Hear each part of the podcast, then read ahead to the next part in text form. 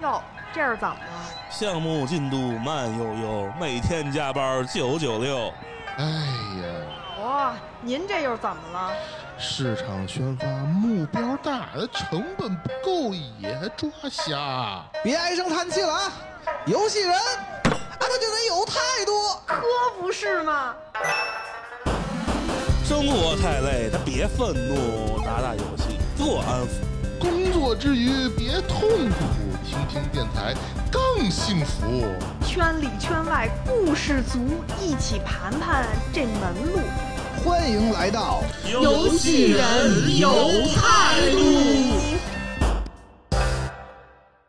Hello，大家好，欢迎收听好听会火的专业游戏电台《游戏人有态度》，我是大圣。我是久未露面的你们最爱的剑桑。我们今天非常高兴的能够请到了以前我们在 Xbox 那期的嘉宾汉堡，来跟我们今天录今天这期节目。哎，汉堡先跟大家打个招呼吧。Hello Hello，大家好，我是经常被误以为喜欢吃汉堡王，但是确实汉堡王很好吃的汉堡。就是今天我们这话题，其实我跟剑桑策划这个话题已经策划了有好几年了，大概可能嗯，从游戏人有态度最开始开始做的时候就已经在想过这个话题，但是这么多年以来，我们一直没有找到一个比较合适的契机去录它吧。也是这么几年以来啊，就是游戏行业发生了一些非常重要的事情，我觉得正好我们今天也有机会去聊一聊这个话题。特别是疫情这两年吧，让这件事儿更多了，只能说，对，就是这疫情这几年，让今天这个话题可能会变得更加尖锐一些。哎，今天我们就是想聊一聊数字版游戏发行，它到底动了谁的蛋糕？动了奸商的蛋糕。对，动了奸商蛋糕哎。那好，那我们今天呢，还是先一开始先以一个玩家的视角，我先请剑桑和汉堡跟大家聊聊，你们到底是更喜欢数字版的游戏呢，还是更喜欢实体版的游戏？作为一个老玩家嘛，本身还是实体更多。一个是更喜欢实体拿在手上那种感觉，另外一个呢，就是一个非常隆重的仪式感。我是觉得你每玩一个游戏，必须要有一个从新到用旧的这么一个过程。没有这个过程，就会让我觉得很虚无。大概就相当于现在我手里不拿着那个现金，我花钱的时候就就会没有概念。这是一个非常好的比喻。现金，现金其实也是我们现在很久很久没有怎么长期用过的东西了。本身有一定收入了嘛，哦所以可能会更关注以前那些不曾关注的一些限定版。对于我来说，买实体游戏可能周边对我来说可能收藏的意义会更大。就是我最多的一次《交响全境封锁》，我买了三份，哦，数字版一份为了赶首发，实体版为了收藏，然后 PC 版也买了一份，也是为了玩儿。哦，明白了。嗯看来对剑桑，你家这个大别野这个地方是能放很多的限量版。那么 汉堡呢？就是首先，我觉得我跟剑嫂相似的是，我对于实体版游戏的主要的点还是收藏这个一个点，这个我我跟剑嫂是一致的。呃，但是 我觉得大圣你找嘉宾就就是你看找剑嫂和我，呃，很巧的是，我跟建嗓其实就是两个极端。哎，呃，你看建嗓他就是买了很多的实体的，而且他会觉得，就是说这个实体游戏是游戏体验的很重要的一部分和一一、嗯一环嘛，对是吧？是的，呃，就是说整就是这个也是消费体验的一部分。呃，然后我呢，呃，我我以前也有过，就是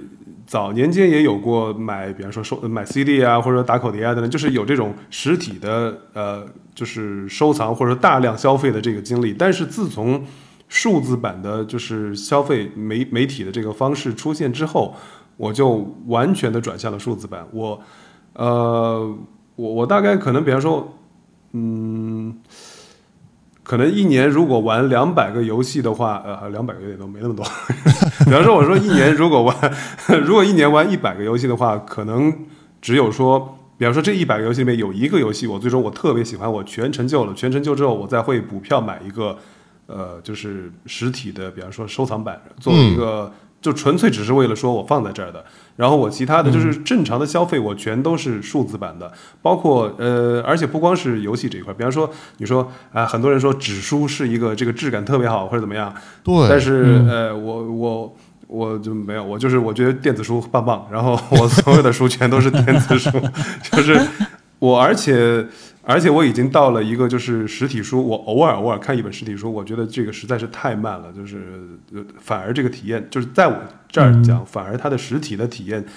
变成了一种减分的一个情况，所以我我跟 我跟就是鉴赏其实是就是这个天平的两个 两端极端，但是我们在我们我但是我们的交就是交合的这个点呢，就是焦点呢就在于收藏，就是我也是实体版，我觉得它的收藏价值非常非常大，我所以这个是我我我也是就是买买实体版基本上都是为了这个。电子书我也买了，但是我发现你让我去看电子书，我还是宁可去看实体书捧在手里。二位已经说的很明确了，鉴赏呢就是说，呃，数字版不数字版无所谓，反正实体我必须得有，而且典藏的，嗯嗯对出几个我来几套，对吧？对，玩一套，收藏一套，安利一套。啊，就是玩一套，收藏一啊套，然后再去给听友们抽奖一套。行，我明白了。对，然后对于汉堡来讲呢，实体不实体，就是也也有也行，没有也行。首先第一时间玩到数字版，零点一到，马上就要玩到，对吧？因为我我我从务实的角度来讲，呃，我我所要就我要的东西 是我要感受到这个游戏给我的体验，呃，所以这其他的都不重要。那么所以说是实体版和数字版哪个可以更有效的满足我这个需求，那就我就选择哪个。话说回来，说到这个游戏上面，二位可以聊一聊，回忆一下收藏过最超值的实体版游戏是什么，以及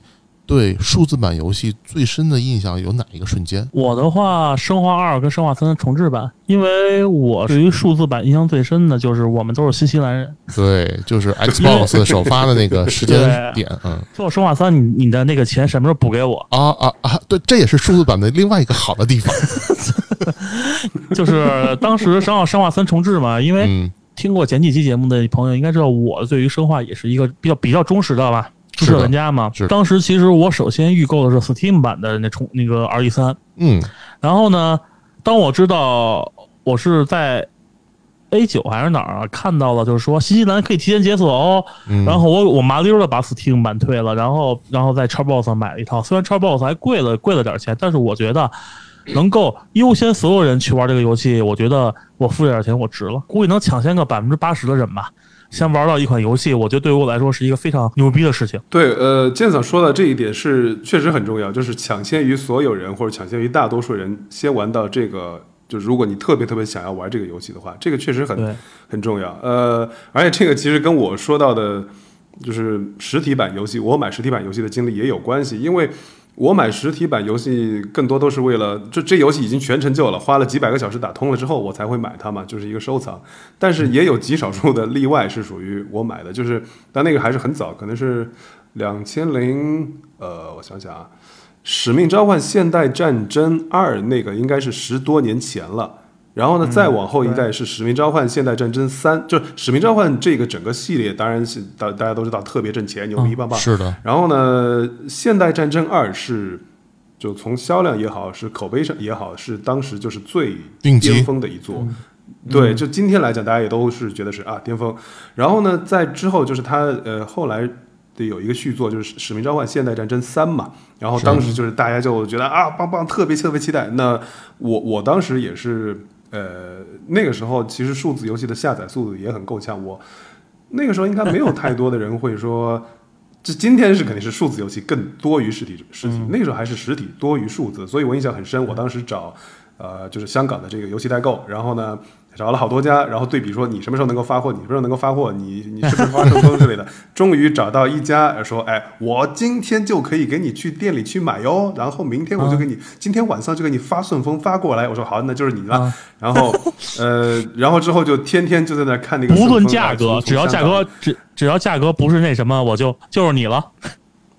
对，就是然后从香港到广州，再到一路到到往往北，就是但是这个原因也是一个很重要的是，我要先于其他人玩到，而且呢，这个一方面是属于哎，我想玩，我想要感受到，这个是一个层面，还有一个比较呃怎么讲？因为线呃使命召唤它是线上多人对战游戏嘛，对，那么，如果说你比别人提前三天玩到，你就提前三天熟悉了地图、枪械、所有的技能等等，你全都比别人更熟，然后你就会有一个很强的这个先发优势。如果你比较在意自己的，就是说我的 KD 要打得好，那这个东西对于你来说其实很重要。尤其是你第一时间玩到之后，它的线上多人模式啊，就咱不单机不说啊，线上多人模式它其实是有一个成长过程，谁先进场，嗯谁能成长的更快。尤其是现在这个使命召唤，它做成了一个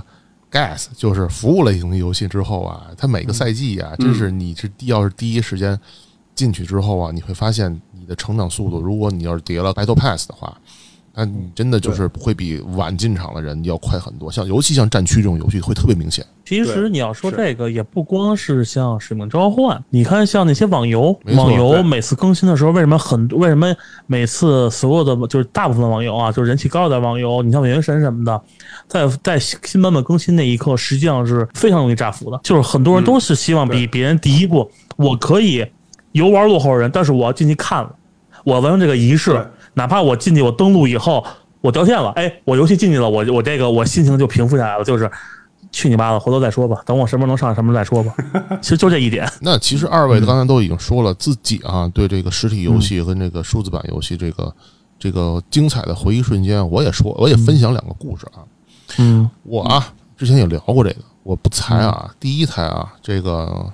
游戏主机是 Xbox One，嗯嗯第一个实体游戏是十款场合集，我当时很兴奋啊，我说我很喜欢黑楼，第一时间拿回家插上盘就想玩儿，因为当时我在朋友家的那个三六零上，我玩到了这个这个黑楼四，然后我就玩了一开头，嗯我就特别喜欢，我想赶紧玩。经过了漫长的这个初始化之后，这个 Xbox 初始化之后，因为新机器嘛，我傻眼了，我插上盘子不能玩，为什么？他让我下载。对，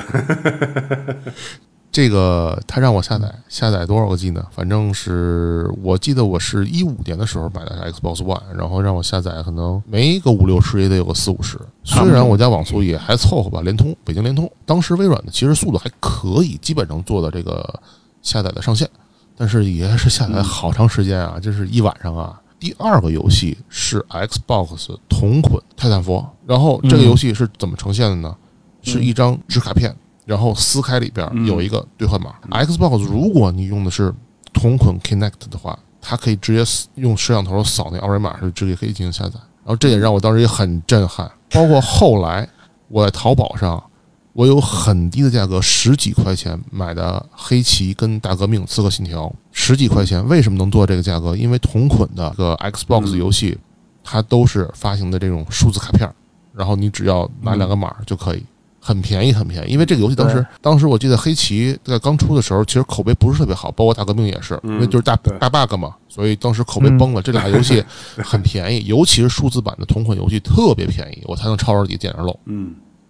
这个是我对数字版游戏最深的印象，而实体版游戏对于我来讲最深的印象，其实不是主机游戏，是 PC 游戏。国内游戏公司天地人他代理的《盟军敢死队》帆布包限量是那个啊收藏版，啊只要六十九，只要六十九，一二三代的游戏盘不说，还有收藏的这个幕后花絮纪录片，而且它里边是牛皮纸的那种绝密档案那种方式给你呈现的很多人物卡片等等，非常好的收藏版。到现在用现在在我来讲，没有任何一款产品的收藏版的制作理念思路能超越它。这叫高沉浸感和心流。所以这可能是我对游戏的实体版跟数字版的印象最深的这个回忆啊。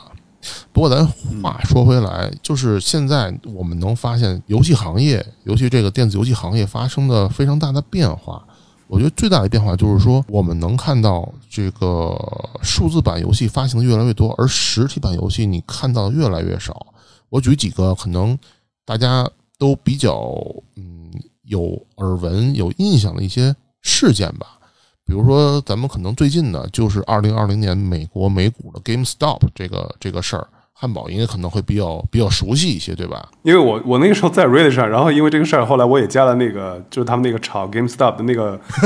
炒那个股票，它有一个专门的小组，我就加了那个小组啊，Discord 对吧？Discord 的对对对，呃，不是不是 Discord，是那个 Reddit 啊 Reddit 对对对啊，对。当时这个事情好像在美国，他们就是在主推说，因为 GameStop 是一家专门呃，就是像咱们这种卖这种实体游戏的一个连锁店。他们的 GameStop 其实就跟当年的那个什么联邦。一个游戏经历比较比较长的玩家肯定会记得联邦软件。我当时是对于国内贫瘠的环境而言，那简直是宝地啊！包括很多不炒股的人，美国美国股民去炒它的原因在于，他们希望 GameStop 能够活下来，是保留他们对童年购买游戏这种回忆的一种一种渴望，一种保留的渴望。的确是这样。你像现在，说实话，我想去买个游戏，嗯，北京的游戏实体店其实倒了好多家了。咱们就从鼓楼啊，咱就从鼓楼这个店关、嗯。关门，然后改成卖别的这个，从鼓楼从一个游戏一条街，游戏乐器一条街哈，你看咱们都嗯。赶上了。嗯。现在改成什么？卖潮牌儿、卖卖小吃是吧？对，几乎你已经看不到什么卖跟游戏相关的东西了。汉堡，你你现在看到的这个整个的这个数字游戏发行，呃，因为你因为其实你看，我们之前也是做过很多游戏发行的嘛，你是怎么看待这个这个主机这块儿的这个这几年的一个变迁的？我觉得首先我自己是很乐见的，因为我我一方面就是觉得它的这个呃便携性，或者说就是它带来了很大的这个便利。是的，是的，然后呢，我觉得还有一个就是我自己想到的一个可能不那么显著的好处，就是除了所有我们大家就觉得哎这个呃也也没有中间商赚差价这种，然后没有了这个，然后或者说你第一时间都可以玩到，我觉得所有的这些明显的之外，它还有一个很大的一个变化，我觉得就是我自己作为玩家的关注的，就是一个游戏它不再是发售定胜负了。以以往的话，比方说我们这个游戏是七月一号发售，然后大家六月三十号全都去排队，然后七月二号就这个游戏沉不沉，对吧？我们就大家都可以有一些初步的这个感觉了。是的，然后这所以在那个时候就是属于呃，在开发商来讲，他也是必须要把卯足了劲儿，就是把这个实体就做到呃最好的一个状态。然后玩家呢，你玩到的就是最终的产品了。是的，当然反过来说，这个游戏没做好，你也什么，你你就就就是一下子就拍死了，没有什么 second chance，没有这个机会了。对，呃，数字版的普及之后呢，就这么说吧，像无人深空，今天大家都说哇，这个口碑大反转是一个很了不起的故事，就是嗯，对吧？大凡去，就是我们游戏圈内的人去向游戏圈外的人安利的时候，就会说：“哎，我跟你讲一个挺有意思的故事啊。”就会讲这个故事，就是这个是大家都觉得很好的一个故事，对吧？然后，但是这个翻转，这个咸鱼翻身或者说反转的这种口碑大逆转，在实体在实体时代是不可能发生的，就是。你就是直接就出来就拍死了，然后你们工作工作室就解散吧、破产吧、再见了，就是可能就是这样子的一个结局了。对，所以就是说，数字版它带来的一个，因为你可以有，我们就不说什么这个 zero day patch 了，就我们就说后续的这些，它就给了开发者更多的后续的创作自由，就是呃，给了有前置的游戏一个 second chance。你你你这个很多基本面是好的游戏，但是你开发的时候做的状态不行，你有能力去挽回，甚至是翻盘，然后。那那这样的话呢，在玩家这边也有机会说，哎，这个游戏我挺喜欢的，但是他们做的状态很烂，那后续做得更好的。然后还有一个可能比无人升空更好的例子就是巫师三。今天大家说，哎呀，巫师三特别好，特别好，特别了不起。然后呢，说大家说波兰蠢驴都是良心厂商，为什么说他们良心厂商？他们经常引用的一个理由或者说缘由就是。呃，巫师三已经发售了，但是它发售之后的三年来一直在免费更新 DLC，然后做了那么多后面的故事，当然最后后来他有些故事他会说在打包销售等等等等，因为他更新的足够多了嘛。但是他更新的足够多，做了足够多，这个东西也是在数字时代才成为前提的。巫师一和巫师二就很难做这些这些这样的一个事情。是的，所以我觉得从玩家角度来讲，因为就是数字游戏的普及，它让一些游戏有了更长的、更更长的一个生命力、生命周期。以前的话下载速度不是很好，它可能只是小小的追加一点 DLC，现在就是大型 DLC，最后就可能整个游戏就变成一个新游戏了，一个变样子了，就有有一些很好的例子。然后出一个年度版，对 对对，成为一个年年度版。我作为玩家角度来说，我觉得就是它能够给我带来很多一些，尤其是比方说这个游戏，我觉得我很喜欢的话，它不光是在发售的时候的这些东西，它发售的时候可能只是一个本体，它可能后来有年度版，有特别特别多额外的东西。这样的话，就是游戏有更强的生命周期，更长的生命周期，更多的这个成长性。嗯，这是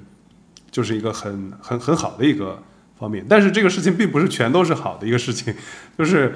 呃，我们就还举 CDPR 的例子的话，那就是这个 赛博朋克二零七七，对吧？就是就是二零七七给我最深的印象就是，所有买了首发的这个 PS 跟那个 Xbox 实体盘的啊，都是捶胸顿足大骂自己 SB。这个就是我想说的一点，就是其实数字版游戏拯救了商家，但是也另外一个方面也让研发商在有些时候是很不负责的。我觉得二零七七是一个非常非常典型的例子。嗯，就是他们就是公然拿着半成品去卖。当然，你可以有一万种理由告诉我我们怎么着怎么着，但是关键是我们作为终端消费者，我们不会理解你这个理由的，我们也不愿意去理解。我们就是看到你这个东西 bug 满天飞，你说如果站在玩家角度，确实是这样，很他妈生气。我我跟你说，我就是为了做节目，我是买了二零七七。我真的就是，如果说我要是真真是要是买完了之后，我发现它那么多 bug，我就一定得两个小时之内我就退款了。然后还有就是，你像这种这种行为，在那个实体卡或实体盘的实体盘的年代，不能说没有，但是基本上不可能像有像二零七七这种这么这么翻车的事儿，因为那会儿每个、每个厂商都都对自己负责。是的，所以现在你能看到很多游戏首发之后，第一个就是首发补丁。但其实，但其实你要这么想，其实很麻烦。就是我其实就跟你那个买光环那一样，为什么我买了一张实体盘，你先告诉我不让我玩，先告诉我先更新二，先更新五十个 G 的，那你们当初为什么不把东西做好呢？对，现在我们也能看到很多更更更有意思一点，就是你买一个实体实体游戏，你把盒装的打开之后，里边还是张卡片，没有盘。尤其是 Switch 上面特别常见这种情况，为什么会出现？人家说了。Switch 一个卡带的成本九八九，包括我后来听过也很扯的 Steam 版的合金装备五，然后打开盒里边，也就是它里边是张光盘，没有问题。嗯，然后光盘里边打开 Windows 读取，它是个码儿，它是个 TXT 的码儿，有的。还还有一个 Steam 的安装包。很正常，很正常。因为这个东西我就知道，好像是《仙剑仙剑奇侠传七》嗯，就是嘛，国内的，是。它就是直接给你码了，不给你呃，你买实体盘收收藏没有关系，好像是不给盘还是怎么样，反正就是最终就是你这个盘不能用，你得自己去 去网上下载。对，所以说，嗯呃，我们从玩家的角度啊，也聊了很多这个关于数字版跟实体版的这个发行游戏的这个不同，有优有劣，对吧？各自各自各自的这个特点。但是我还是回到咱们节目本身，咱们都是游戏行业从业者，我想回到游戏人的身份来说，大家认为说到底啊，现在二位想听听二位的意见，实体版的游戏，如果说这几年我们也能肉眼可见看的是销售越来越少，那么在这个整个这个生意链条里边，谁受的损失是最大的？我我觉得就是赚差价的中间商是最 受到最大的打击的，对，各种意义上的呃中间商。对比如说各种意义上的中间商。比如说，肯定 GameStop 它呃股票跌了，肯定是这个最大的原因，对吧？但凡是传统、嗯传统意义上的游戏店，对这个是最典型的，直接受到直接受到冲击的。就是，呃，而且你看，没 GameStop，就是说到 GameStop 的话，它其实在最近几年，它，嗯，你要说它不思进取吧，它其实做了很多很多的动作，就是，呃，这些动作他都是想着说啊，我我们现在这个。就说白了就是实体游戏它不好过，他想要也想要说尝试其他的不同的业务，呃，但是现总总，但是你还是看到他在不断的一家一家的在关店，那就说明他还是再怎么腾挪，只要你今天还是在你的主要业务是在卖实体的，那么你就就日子很难过。是，然后，然后国内咱们没有，其实没有大型的连锁的游戏的店，但是，呃，我觉得可能，我觉得但凡就是呃比较早就开始玩游戏的玩家，可能他自己每个人的店都不一样，但是可能他都会有一家店说，就是哎，我小时候我就特别爱去这家游戏店，嗯或者我跟这个老板对，就是这个游戏老板我特聊得来，我跟他特熟，然后。可能有时候，而且小时候你说也也不像我们现在说啊，游戏机买，呃这这个游戏买。小时候你也没那么多钱，没那么多零花钱，你就可能我今天就到游戏店里边，哎，这游戏机快要出了，然后我来我来店里看看，然后跟老板老板就呃聊聊，我也不一定就马上买什么的。我觉得像这种经历，小时候这种纯粹是，而且那个时候的游戏店的老板他也就是他也是玩家嘛，然后就是有有这种一个。一半是游戏店，一半是社群的一个一个感觉，这个东西，这个人情味儿的这个东西，也会随着就是实体的实体销售的这个萎缩，它也就越来越淡或者没有了。现在，这种回忆，我觉得应该是一个主机玩家、单机游戏玩家吧，一个共同的回忆。我们去这个实体店，可能有些时候不单纯的是为了玩游戏，是为了跟人去去交流，就相当于当成一个朋友去聊天，而不是说单纯的是一个商业行为。这个在实体店消费更像是一个场景，因为大家都是喜欢游戏的，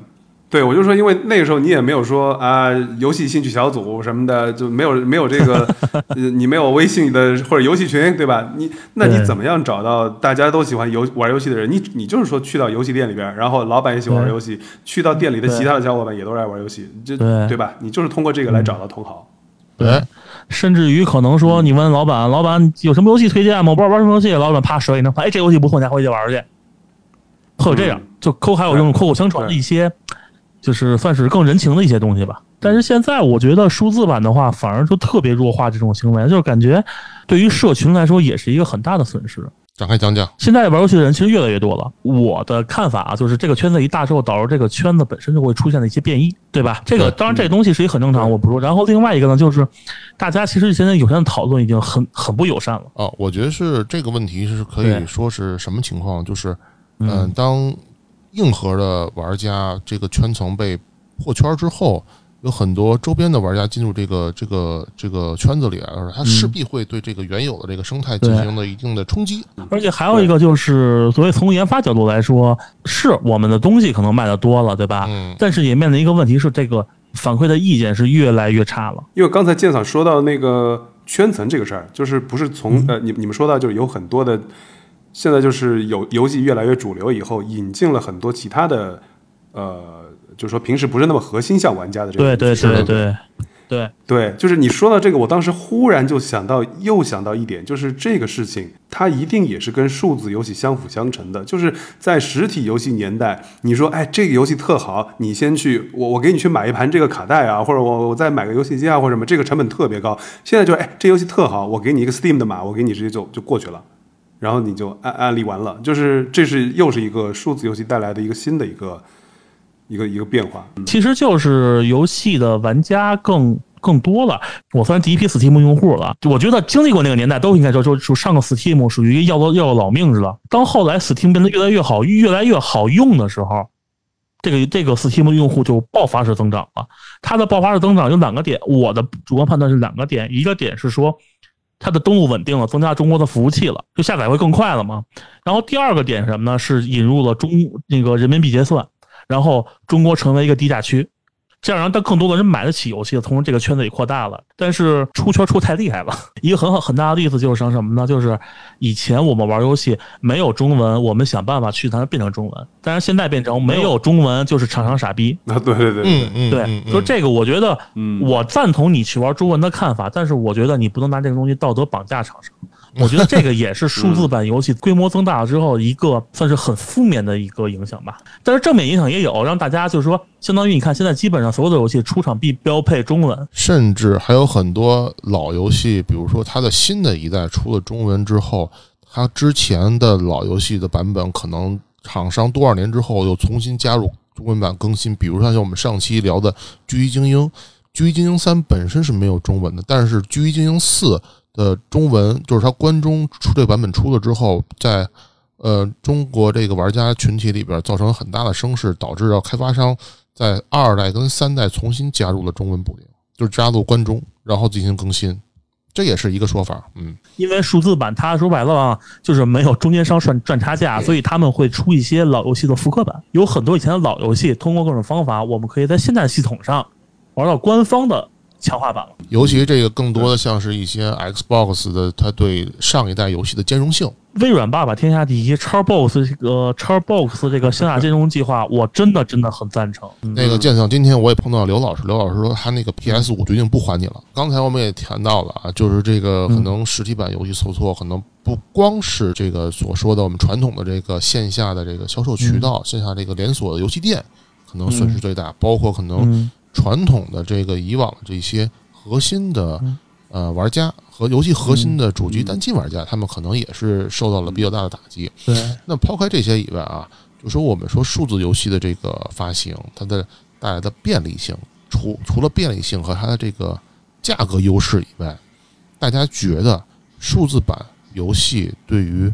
玩家来讲还有哪些嗯非常致命的诱惑力？我觉得就是咱们都说过了嘛，让那帮奸商可以去死啊！最终幻想七的重置版出的时候，溢价有二一百多奔二百，嗯，然后《泰格励志传五》这么一个冷饭游戏，溢价也都将近有一百。然后我直接买的数字版，我去他妈的！溢价的意思就是说，在原版的价格上加价买是吗？对，而且时间还不定，时间还不知道什么时候到。有原价吗？有，等着。不知道是谁给了这个呃奸商勇气，是梁静茹吗？呃，大概是梁静茹吧，也有可能是疫情，也有可能是奥密克戎。甚至我前面提到的这一点，就是说游戏的生命周期越来越长。我觉得数字版在玩家角度上来讲，当然呃有一些单机玩单机就是单机游戏的这个玩家，他可能会不不爱听啊。但是我觉得就是数字版的普及带来了就是 game as a service 的，就是可能性诞生，催生了这个对可能性，然后才有了服服务型的这样的一个游戏的这样一个欣欣向荣的一个产业一个一个状态。那时候魔兽魔兽算不算是一个？啊，你既然说《魔兽世界》，我就回忆一个最印象深的，因为我是从呃香草的地球时代开始玩起的。我当时记得最开始的《魔兽世界》安装包安装盘是五张 CD，最开始六十级的时候，那个九成发的初始的那个安装包是四呃是五张盘，我记得很清，是五张 CD，然后。我在二零一零年买了大灾变的安装包，是两张 DVD。我可以跟大家说一下这个安装的容量的区别啊，一张 CD 咱就按照七百兆来算，五张就是三点五个 G，但是一张 DVD 是四点七个 G 的上限，就是四点七个 G 的一张盘，那么两张，那么就将近是十个 G 的容量的安装包，那么。在二零一零年比二零零五年的时候，这个安装包就已经大了三点五到十个 G，反正你们算吧。这个这个魔兽世界当时还是出过安装安装盘的，就是大灾变这个这个版本，它是会有两张 DVD 安装包，就是就是为了方便可能网速还不是那么好的这些玩家们去有这个需求。所以就说我们现在又抛出来一个问题啊，因为现在我们也能看到。我就像我一五年买了 Xbox，买了实体版的《黑楼》的士官长合集，他妈的插上里边还让我重新下载。所以说，实体游戏这个现在还要联网才能玩儿，对真正的玩家是伤害到底有多大？你是指的是说实体，就是我要玩一个，其实这个游戏我都已经是网上下载下来的了，但是我要。但是我现在要玩，然后呢，你就必须要用这个光盘来作为一个认证，就是说你呃你是正版用户，你是是这样是吧？一个是这个，另外就是说我可能呃我最近没有没有网络，我但是我想玩的游戏，我买了一张实体盘，然后结果插上之后，它提示我必须联网要认证，或者说是必须联网要下补丁等等一切，虽然。就是包包括就像我刚才跟你说的黑豆这问题，我难得买了个游戏，然后我现在插了盘，它必须还让我重新下载。我真的，如果当时当时没有网的话，我或者网速没有那么快的话，我真的会抓狂。这个确实是特别，这个是特别特别让人抓狂的一个事情。大圣，你直你直接直接报玉币身份证号好不好？而且这个东西已经变成一个网上的一个梗了，就是一个梗图，呃，就是说回家了，然后准或者说新的游戏收到了，然后把那个光盘插进去，然后下边一个画面就是。那个呃，就是安安装安装正在 copy，然后然后接下来就是升级，然后最后就是一个骷髅嘛，就是等它升级，升级包，升级包，升级包下载。然后这个已经变成一个梗图了，但是每个人可能都经历过真实的这种情况，这个确实特别特别让人崩溃。就是甚至有的时候你说是我我这个礼拜我就等着玩这个游戏了，然后我的网不快，好不容易下好了要要更新，呃，而且并不是人人都有呃都有光纤。对吧？并不是人人都家里网特别特别快，是。就是这个，比方说像《使命召唤》系列，最近现在的几代都是啊，我们要更新了啊啊，两百个 G，又要更新了啊，两百个 G，这个东西已经变成一个梗了，是。就是而且。就是，当然，虽然说是个梗，但它都是真实的一个情况。就是有我我看 Reddit 上有美国的玩家就在底下抱怨说，我在美国，美国它其实很多的农村地带嘛，就其实挺偏的。就是说我我我们家说白了就是住美国的这个乡下，我们这儿网不行，我下了一个礼拜把《使命召唤》的本体下下来了，更新我一看又是一个礼拜，这让我怎么玩啊？那我这辈子都玩不了这游戏了。这是一个，所以这这就是一个特别特别真实的一个。的痛苦的一个一个点，当然严格来说，这个可能是就是就是基础设施限制了数字游戏，是的。但是在就是但是在这个开发商角度上，他确实就是要考虑到这一点。你你也要考虑到说，呃，这个大家不不是每个人都下载的，都就说起来说数字游戏没有成本，其实这个还是有成本的。不是每个人都是没有成本就可以做这个事儿的。对，呃，所以所以说，使命召唤他们那边现在也开始说，好，我我们呃，现在它新的游戏是可以让你选择说，呃，如果我只要玩这个部分，我就只加这个部分，对就是相对就至少它也有这个选项了嘛，高清包嘛，对对对对对，这个可以让你说，就总之来说，我是需要有意识的来精简了，因为不是谁网都那么好。我觉嗯得，这个是一个趋势，其实是一个特别真实的一个，对这个事儿是你必须要去重视的，而且在体验上来讲，呃，我判了判了一个礼拜，判了一个月的游戏了，最后今天晚上玩不着了，因为现在呃不是每个玩家都有。我今天就熬夜通宵玩这游戏了，不是每个人都有这个条件的了。很多的玩家就大家都呃比较所谓的成熟的这个玩家群体是很大的一个玩家群体，但这个玩家群体他每天只有两个小时玩游戏，三个小时玩游戏，我们就这一点时间下班了，回家了，然后一开机下载更新，今天晚上完不成了，这个特别特别崩溃。就是之前我也说了嘛，我说你为什么让你报育碧身份证号？在游戏里有两件事，伤势影响很大的，一个是你还记得当年的 Xbox 说要占领客厅必须联网吗？这个对于主机游戏玩家来说，这个我觉得实际上是一个大忌，到现在我都觉得是个大忌。到现在的 x S 叉时代呢，我觉得它的成功可能更多的是基于 x G 叉叉 GP 的一个努叉 GP 的因为 XGP 本身它就算你花钱，我下下来，我本地还是可以玩的。然后另外一个呢，就是我就说要说的，为什么我要把鱼币拿出来？还记得当年全景封锁吗？连上服务器掉线，然后做个任务掉线，怪物瞬移，然后那个打完了打打了十秒没伤害，然后最后突然间对方暴毙，然后脑袋冒冒一串数字伤害这种事儿。全境封锁本身是没完全没有单机内容的，就是没有本地内容的。是导致说我必须得连，但是你的服务器又不好。其实我的看法是，我觉得至少对于现在可能好点了嘛，嗯之前的玩家来说，网络游戏就是联网的游戏，可能真的就是你是正版游戏受害者。对于中国的玩家来讲，所以就是说，很多游戏它如果说真是要强联网的话，呃，你一个是叫强联网，可能就无论是说你单机的情况下，让你要联网认证，或者有一些更新或一些互动，嗯，或者说是本身它就是一个网游啊，一些就是实体游戏什么的。但是就是更有意思，就是我现在突然想到一个产品，就是圣歌。圣歌是什么情况呢？圣歌其实有点像这个巫师，就是圣歌它其实本体发的首首发的时候，它其实呃也有很多 bug，就 E E A 嘛，对吧？对吧？对对对对，就就不说什么了。但是圣哥据说后来更新了很多补丁，更新很多版本，然后包括可能也补充了很多的玩法之后，慢慢越来越好。当然，我们也能肉眼可见的是，它的整个这个游戏成这个包是越来越大。所以就是我在想一件事情，就是很多时候就是我们我们首发可能买了一个实体版的游戏，但是它后续要经过那么多的更新，那所以说我们还有没有必要以后去首发买实体游戏？是不是就直接等一个它的 年度版就行了？首发要抢时间的。我们关注的不是后续的内容，而是我们要在第一时间嗯，最比别的人都要优先玩到这个游戏，这个游戏要塞进我的电脑，塞进我的主游戏主机，然后我进到这个游戏，对，这个才是我们买的意义。买实体版的意义，就像我之前说的一个那个仪式感，哦我对于数字版并不排斥，因为我还是那句话，全景封锁我买了三份，两个数字版，一个实体版。我为什么要买这个东西？是因为我要把它塞进我的收藏柜，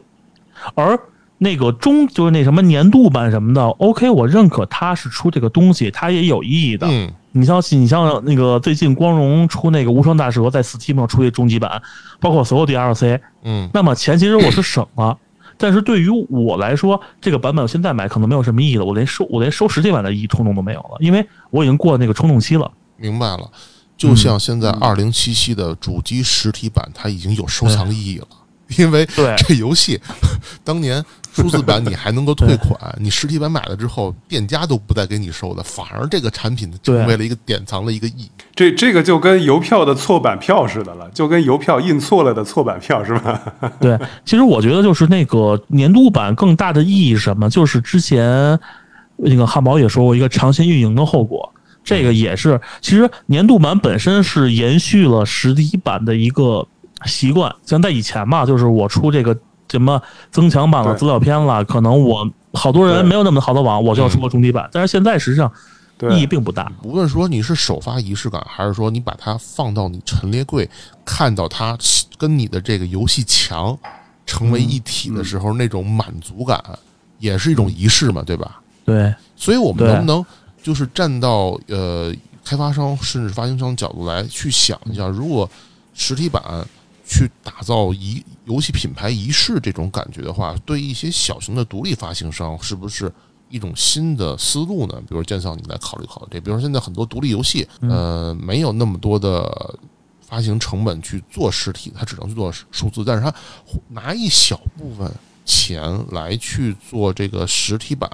它其实反而能够在玩家的群体里形成一定口碑，甚至说我就限量五百个实体版游戏，哎，谁先买到谁谁就是核心粉，就是特有逼格。大圣，你知道以前在日本的同人游戏吗？他们就是可能会一开始的情况下，因为在那个年代只能去刻盘嘛，然后但是也刻的不多，好比说我只有个几百张，嗯，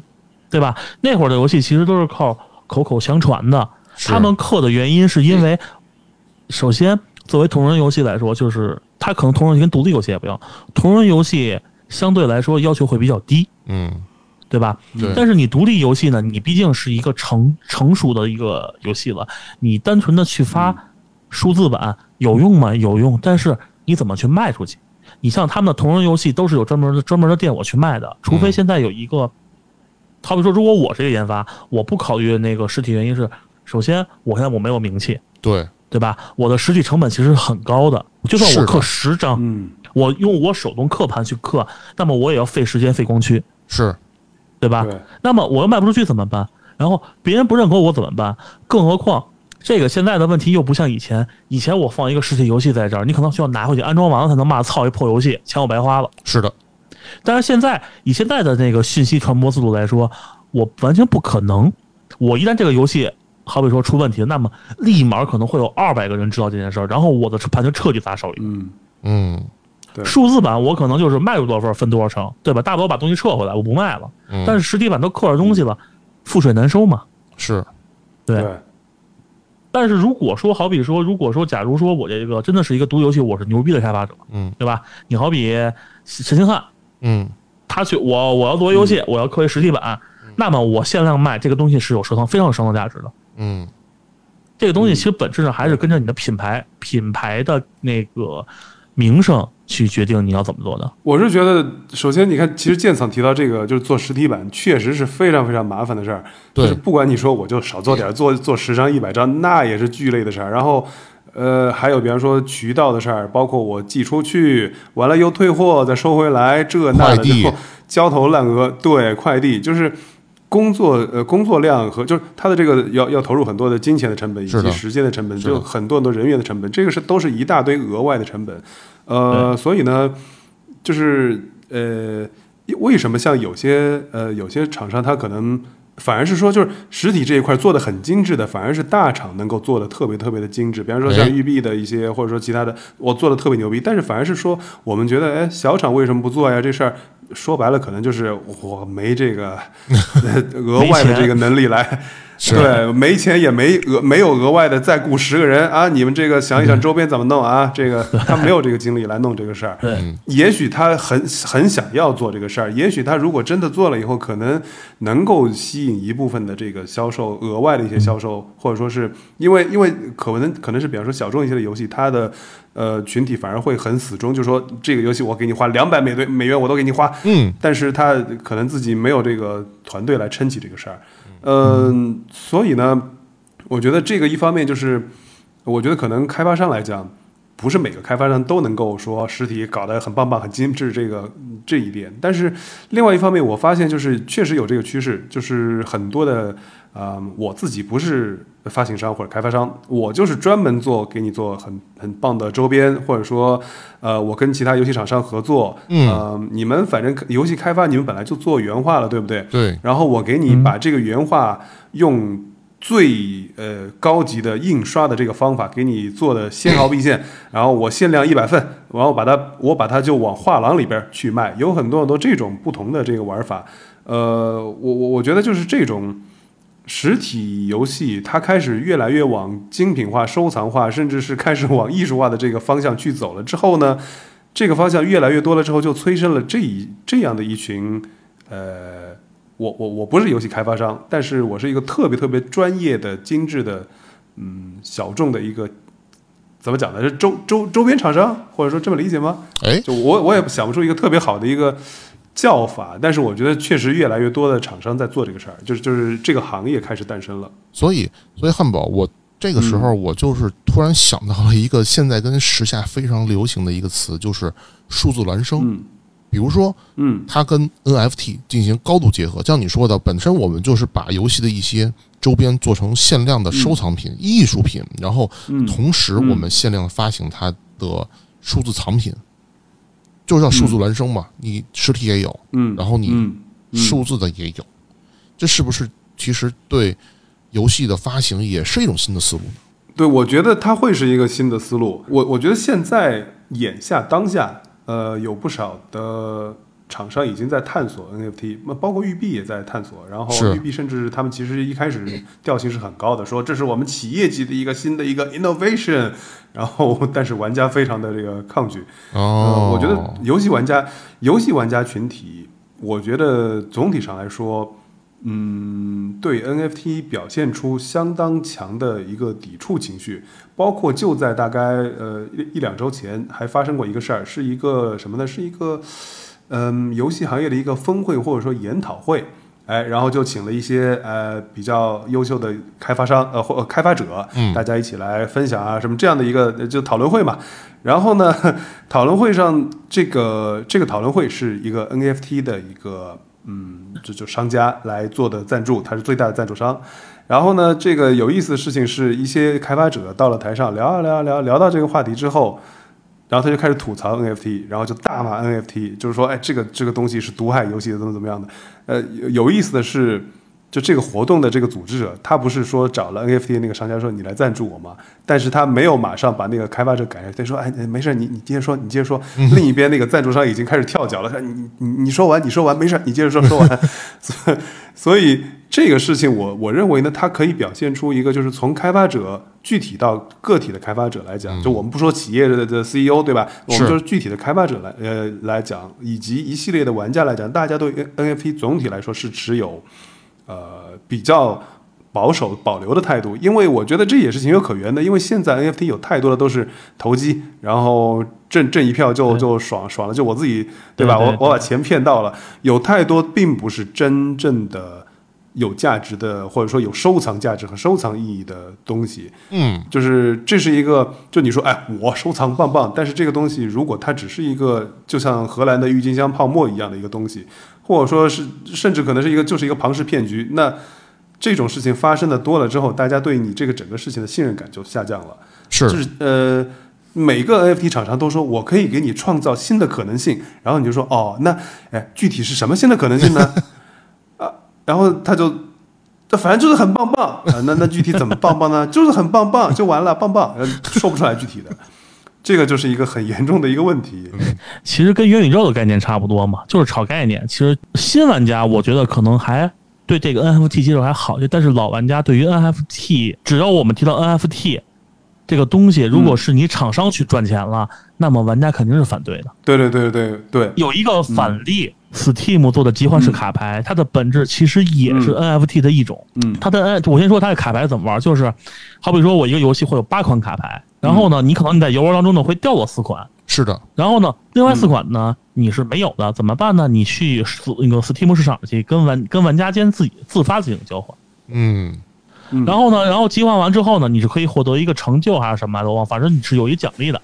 或者说收藏奖励或者什么的。但是这里面跟所谓的现在的 NFT 概念不一样，就是它的这些东西都是免费给你的，只是作为一个 bonus。对但实际上你要细想的话，这个钱还是发门社自己赚的。为什么？我鼓励你们交易，换成钱，换成什么东西？对那你们还从我这买东西啊？就是看起来说我给你个自由支配权。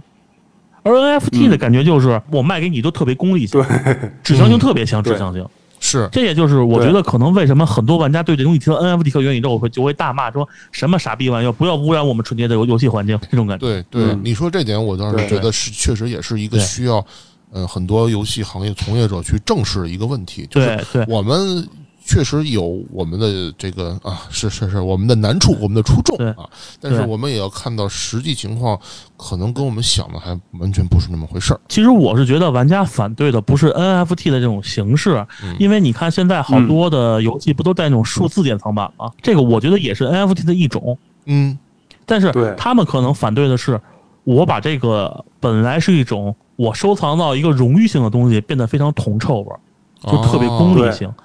对，这个应该是一个大忌，这是对玩家中的一个大忌。这是这个我打一个不太恰当的比方，但是就是国外经常经常有人在刷这个梗的，就是，呃，呃比方说一个十十年前这个游戏特别特别牛逼的一个一身装备，它是靠打了几百个小时打出来的。现在十年之后，你一看他一身装备特别特别牛逼，他肯定是充了两百美金。对是不是这种感觉。其实这个就是跟什么似的，就是你看国外，你像那个 p e n James，他收藏这些游戏，嗯我也可以理解为是某一种收藏品，跟 N NFT 类似，但是他把这个东西作为一个荣耀，而不是嗯，我拿这东西我去赚，为了为了赚一些赚这些钱，嗯。这就是一个我觉得就是玩家跟厂跟那个市场或者厂商的一个根本的一个那个什么区别，嗯，也是为什么嗯。可能很多玩家讨厌 NFT 的原因。我觉得咱们刚才也聊了很多关于这个实体游戏、数字游戏，包括收藏这块儿的一些游戏收藏的一些自己的经历和一些看法。不过，我们今天可能要回到我们的主题，以及最重要的一点，就是现在数字发行它其实已经切切实实的改变了我们的游戏体验以及游戏的这个思维啊，包括无论是玩家还是作为开发商，还是作为发行商来说，整个数字发行它其实已经改变了整个行业。但是我们最终还要问一个问题是，到现在来说，数字游戏发行无论是对从业者还是对玩家来说，它还有哪一些非常致命的问题，它没有根除解决？其实我能够想到的最明显的三点，一个是回血，嗯，二手游戏的回血，是一个是黑卡。对办办卡，对，而且黑卡对于玩家和开发商影响都非常恶劣。没错，这个非常严重。然后第三个呢是服务器关闭，当然这个是只是单方向对于，就是说相当于我说这三个东西，一个是对玩家不好，一个是对厂商不好，另外一个双方都有影响的。这个东西，我们觉得它也是直接是影射到游戏发行平台的这么一个对。一个策略问题。比如说，其实就是像你刚才说这个服务器下架问题，其实在就在去年的时候，索尼爆出来 PSP 即将要关闭服务器这件事儿，对。其实已经在行业内产生震动，都导致的是索尼承承诺说我们先暂时不关闭。对对对，其实这个东西我就要说一个非常鞭尸的问题了，就是当年吹的那个斧子，斧子有一个很致命的问题是，它本身其实是底层是安卓，对，但是呢，它现在它的所有的联网，它的所有操作都需要前提是联网。如果你不联网，你连服你连游戏你就连那个主机的系统界面都进不去。然后很多人就吐槽什么呢？我花大价钱买的一个游戏机，对吧？对我玩不了游戏，放一边儿。你最起码你让我能破解，让我去能用呃用那个安卓的 APK 呀、嗯，是的，但是我现在我连嗯系系统界面都进不去，我当个大号电视电视盒子我都用不了，那我买它的意思干嘛呢？我为什么知道说战斧呢？是因为其实 PSP 也好，PS 三也好，V 也好，商店都在陆续关闭当中。是的，但是相对于战斧这种行为，或者斧的这种行为，他们有一个嗯，不能算优点的优优优点吧，就是他们实际上是可以破解的。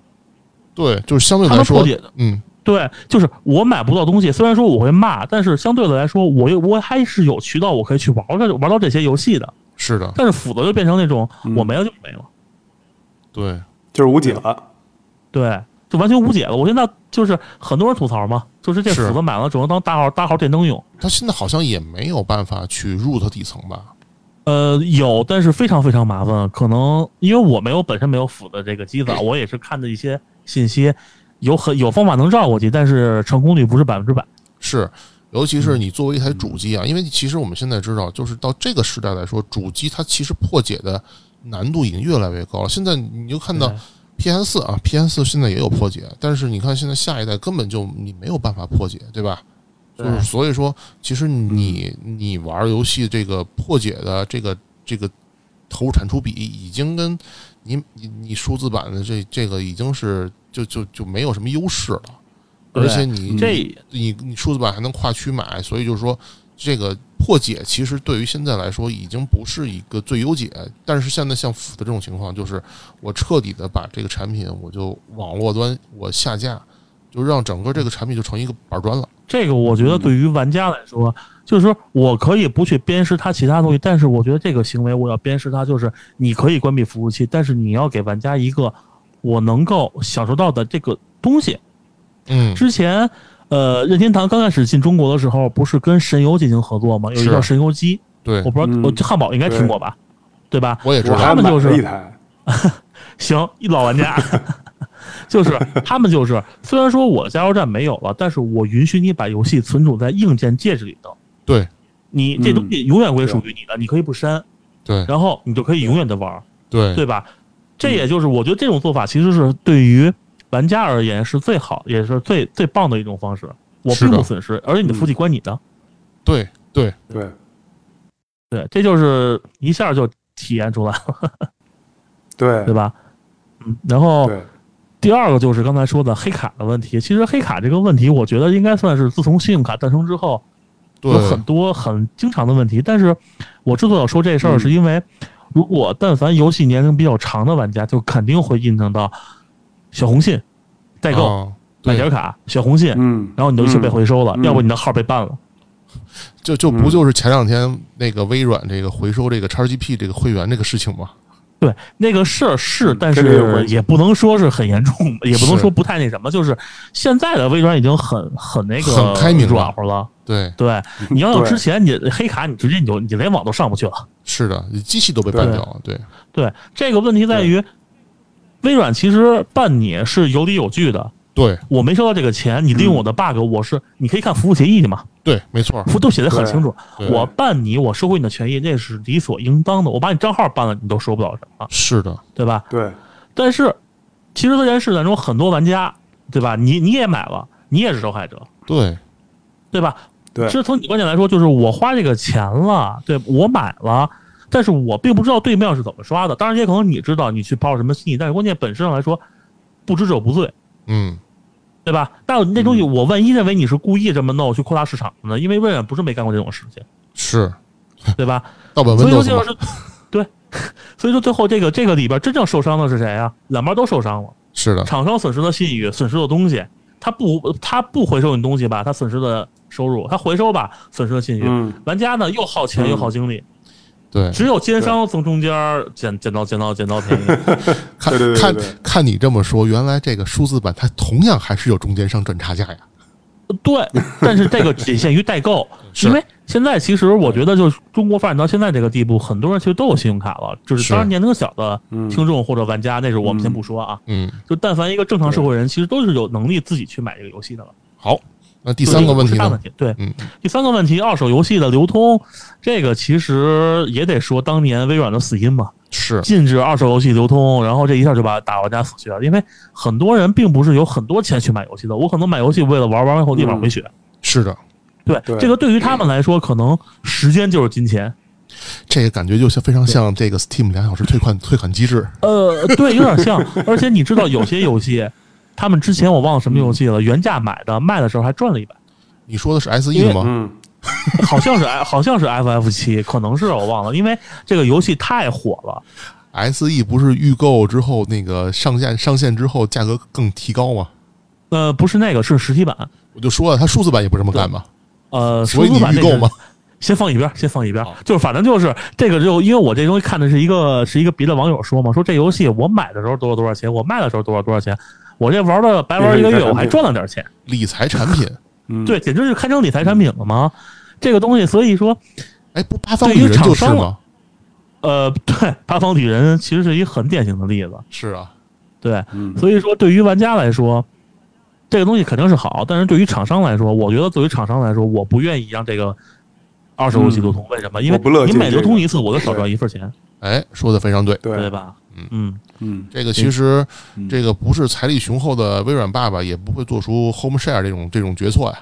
对对对，其实 反正就是核心就是说白了，你要么对你对玩家有利，对厂商就必然不行；对于厂商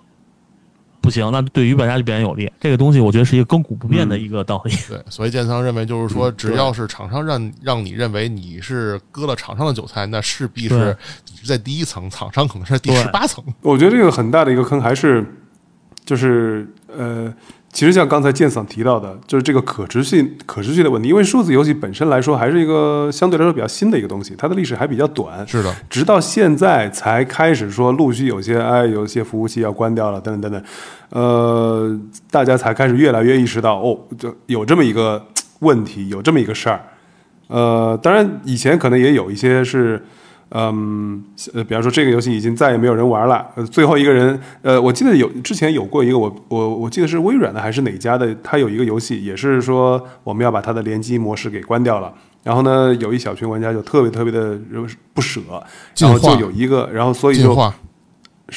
进化是吗？是的，是这个游戏没错。进啊，化是它后呃来成就就他们了一个免在那个里，边不停的玩那个，对对对，嗯，对，就是他在里边，然后就不停不停的在里边继续的玩儿，呃，然后 PSP 那个，那那大大家也都知道，然后还有像育碧的也有，就是育碧的《刺客信条》，它的呃《刺客信条》现在已经没有多人模式了，但是它早期呢也有，就大革命刺客信条》对大革命那几代，然后包括像《刺客信条》，呃，兄弟会有吗？好像也有吧，就是有它有是有有多人模式的，它是带多人模式的这个。对呃，然后，然后呢？现在这个多人模式，它都已经全都啊，我把服务器撤掉了。然后他说：“你们现在反正也没有人玩这个多人了，我们就给你撤了。”然后，但是它带来一个问题是，它有些服务器撤了之后，它同时你买的 DLC 也没有了。哦，就是你你这个 DLC 是单机 DLC，对不对？对就就我我不玩多人啊，这是我的单机的游戏，我我买了这个 DLC 了，然后怎么忽然之间就我就没有了呢？对这个，这这这个其实怎么说你都是玉璧不地道，都是他的他的他的这个问题，然后就所以呃，我觉得这个事儿吧，现在来讲，你看有各种各样的情况，然后呢，各家有各家的处理的方式，有些就处理的比较地道，说，哎，你比方说你下载到本地，你自己该保留或者就还可以保留；有的呢，就是你看像玉璧这种，其实就很一刀切，这个事儿就做的很不地道。是的，我觉得这个就是可能还是一个比较早期的一个情况，就是说属于大家自己想自己的解决方方法，对吧？我们就比较不厚道了，怎么着吧？可能 呃我我觉得这个事儿可能还是需要更。就比方说，我再再多几年的时间，那比方说大家骂育碧骂了好几年，那么以后呢，成为一个共识说，啊，如果我们要关服务器，我们可能比方说单机的 DLC 我们都应该要保留，或者说就就形成一种类似于行行业之间的一个共识也好，公约也好，这样的一个东西，现在现在还没有。对，因为因为还是整体来说，这个问题现在还还是一个新问题。它是的所以大家没有一个一个就是说我们都应该这么做啊，都应该要保护哪些玩家应该有的权益。现在这这些东西完全没有。呃，而且我还想到一个问题，就是你知道，呃，实体版有一个好处是可以保持游戏的一个延续性。哎，你说这个这个话题的时候，我突然想到一个新闻啊，就是大概在去年的时候，呃，曾经开发过《刀剑风魔录》的开发公司应该是像素软件，他们突然就是，嗯、在全网说谁还能找到呃《刀剑封魔录》这款游戏的原始的安装盘，甚至 ISO。这个镜像都可以，因为他们公司已经遗失了。结果他们好像好像真的是有玩家自己收藏了一套，嗯，质量还非常不错的原原始的安装盘，然后他们把这个盘复制过来之后进行解包，让这个产品重新能够在网上上架。对，这是一个，还有一个我想说的例子是科纳米之前做寂静岭的新作。哦《，PT 车道救夫》，呃，是 PT 吗？是的，对，因为 PT 实际上它作为一个这个 demo 版的游戏，它有且只有数字版，是的，然后造成一个问题是，当科纳米决定把 PT 这个东西撤掉之后，假如说啊，嗯。但就很恰巧这个时候，所有人的拷贝就是拷拷贝都没了，而科纳米作为一个商家，绝对绝对不会主动把拷贝放出来的。是那么造，成一个问题就是，这份游戏作为在这个游戏历史上的一环，它就永远被抹对被被抹除掉了，这个历史就从来不存在了，只能口耳相传，就是换之换之游戏嘛，所以就是不有很，多换之游戏嘛，对吧？对，所以就是这个呃，留存着这个 PT 版本的 PS 硬盘，后来被炒到了天价。对对对，这就是我觉得我为什么喜欢数字版的游戏。它数字版不是，不好意思说错了，是实体版。实体版游戏本身就是一个历史的见证者，就是包括你说那些早期的卡带也是，他们也是历史的见证者。他们能确保这个东西确确实实的会传给后人，告诉后人，我们作为前你们的祖先或者前面前面的前辈，是这个东西是我们经历过一个时代，嗯不管从呃嗯，那个玩的玩玩家角度也好，还是从历史角度也好，这也是一个保证我们的信息完就是信息资料一个完整的一个必经的一个方式，就更更能够保证资料的完整。嗯，对我我觉得就是这个这个事儿，就是游戏的历史资料的留存这个事儿，呃，就是现在因为数字数字游戏它还是一个相对来说新的一个事儿，所以没有一个特别嗯明确的或者说特别好的一个方法或者说统一的一个方法来做这个事儿。呃，对呃，不过这个就我就想到那个呃 CDP 啊，他们做的那个 GOG，呃，我哦记得他们当时给自己说的一个使命就是属于呃数字时代来了。呃，大家都都呃，就是都都很方便的那什么了，但是游戏的这个留存就是这一个问题，没有一个统一的或者说一个好的解决方案，所以我们要来做这样一个尝试。所以我觉得就是这个事儿是数字时代的一个挑战，它需要一个好的一个解决方案，但但是还没有现在还没有说一个最完美的一个解决方案出来。对，其实现在我们也能看到这几年很多老游戏在纷纷的上架这个数字平台，上下 Steam，比如说像我们国产游戏《秦商》，对吧？上架了这个嗯。Steam，包括这个曾经我非常喜欢的一款 RTS 这个游戏叫做《魔域帝国》，它也同时上架了这个。呃，翻新版上架了这个 Steam，并且还进行了一些升级补更新。包括其实我跟建泽也嗯。之前也聊过很多老的这些 PC 游戏，他们呃，我们可能就真的就是，如果不是在这里有人还能够把这个原始的包进行很好的保存，然后同时上架 Steam 的话，可能我们这辈子都没有办法再重新玩到它们。对其实这个我说一句那个无关的无关紧要的话，我之前不是聊过一期模拟模拟器吗？是的，还记得吗？记得模，拟器当时我不说过吗？他们去抢救基板，嗯，是但是但是抢救基板最惨的是，他们抢到东西其实更往前的东西已经找不着了。嗯，但是他们能够有幸把这个，就是他们能发现最早这些抢救过来，这也是托了实体的功劳。如果是数字版，嗯假如说我这个数字就恰巧没有任何人去保这个东西，然后我的数字版 copy 还被还被毁了，那么这个东西就是彻底失传了。对，尤其像你现在说这个问题，很明显的就是现在新的一代的，就是游戏机，比如叉 S、叉包括 PS，嗯。它都用的是固态硬盘，但是我们都知道，固态硬盘虽然它非常快，性能非常好，但是它没有机械硬盘存储数据的稳定性。对对对，其实就这么一个问题，就是数据是永远你不知道什么会丢失的，但是物理介质它是可以保证，至少它在你有多费拷贝的情况下，是可能保证你能够找到这个东西的。OK，我们今天其实也聊得非常多啊，这个非常尽兴，就包括今天剑嫂给我也是普及了很多关于实体游戏这个曾经发行过程中的一些历史，包括一些故事，让我感觉非常的受益匪浅。其实我还是想说，就是在今天数字发行，其实已经不仅仅是在游戏的方面大放异彩，包括 Kindle 对吧？数字电子书。包括这个嗯影音，对吧？都是有，但是我们也看到，马上 Kindle 明年就要结束中国区的这个运营，包括这个也是一个嗯我们要面临的一个问题。所以，今天我们还是想通过，嗯，站在游戏行业的角度来去探讨一下数字版到底是它经历了什么，现在在做什么，以及未来的一些可能性，以及我们对于呃玩家和从业者来说，他到底是怎么去思考的。今天我觉得两位跟我是真的也是分享了很多有价值的干货，让我去重新去看待这件事情。那么就感谢收听这一期的游戏人有态度，我是大圣。我是人见人爱，车见车开，不对，车见车爆胎的剑桑。我是汉堡王的非官方代言人汉堡。感谢大家收听这一期的游戏人有态度，咱们下一期再见。下期再见，拜拜。拜拜，拜拜。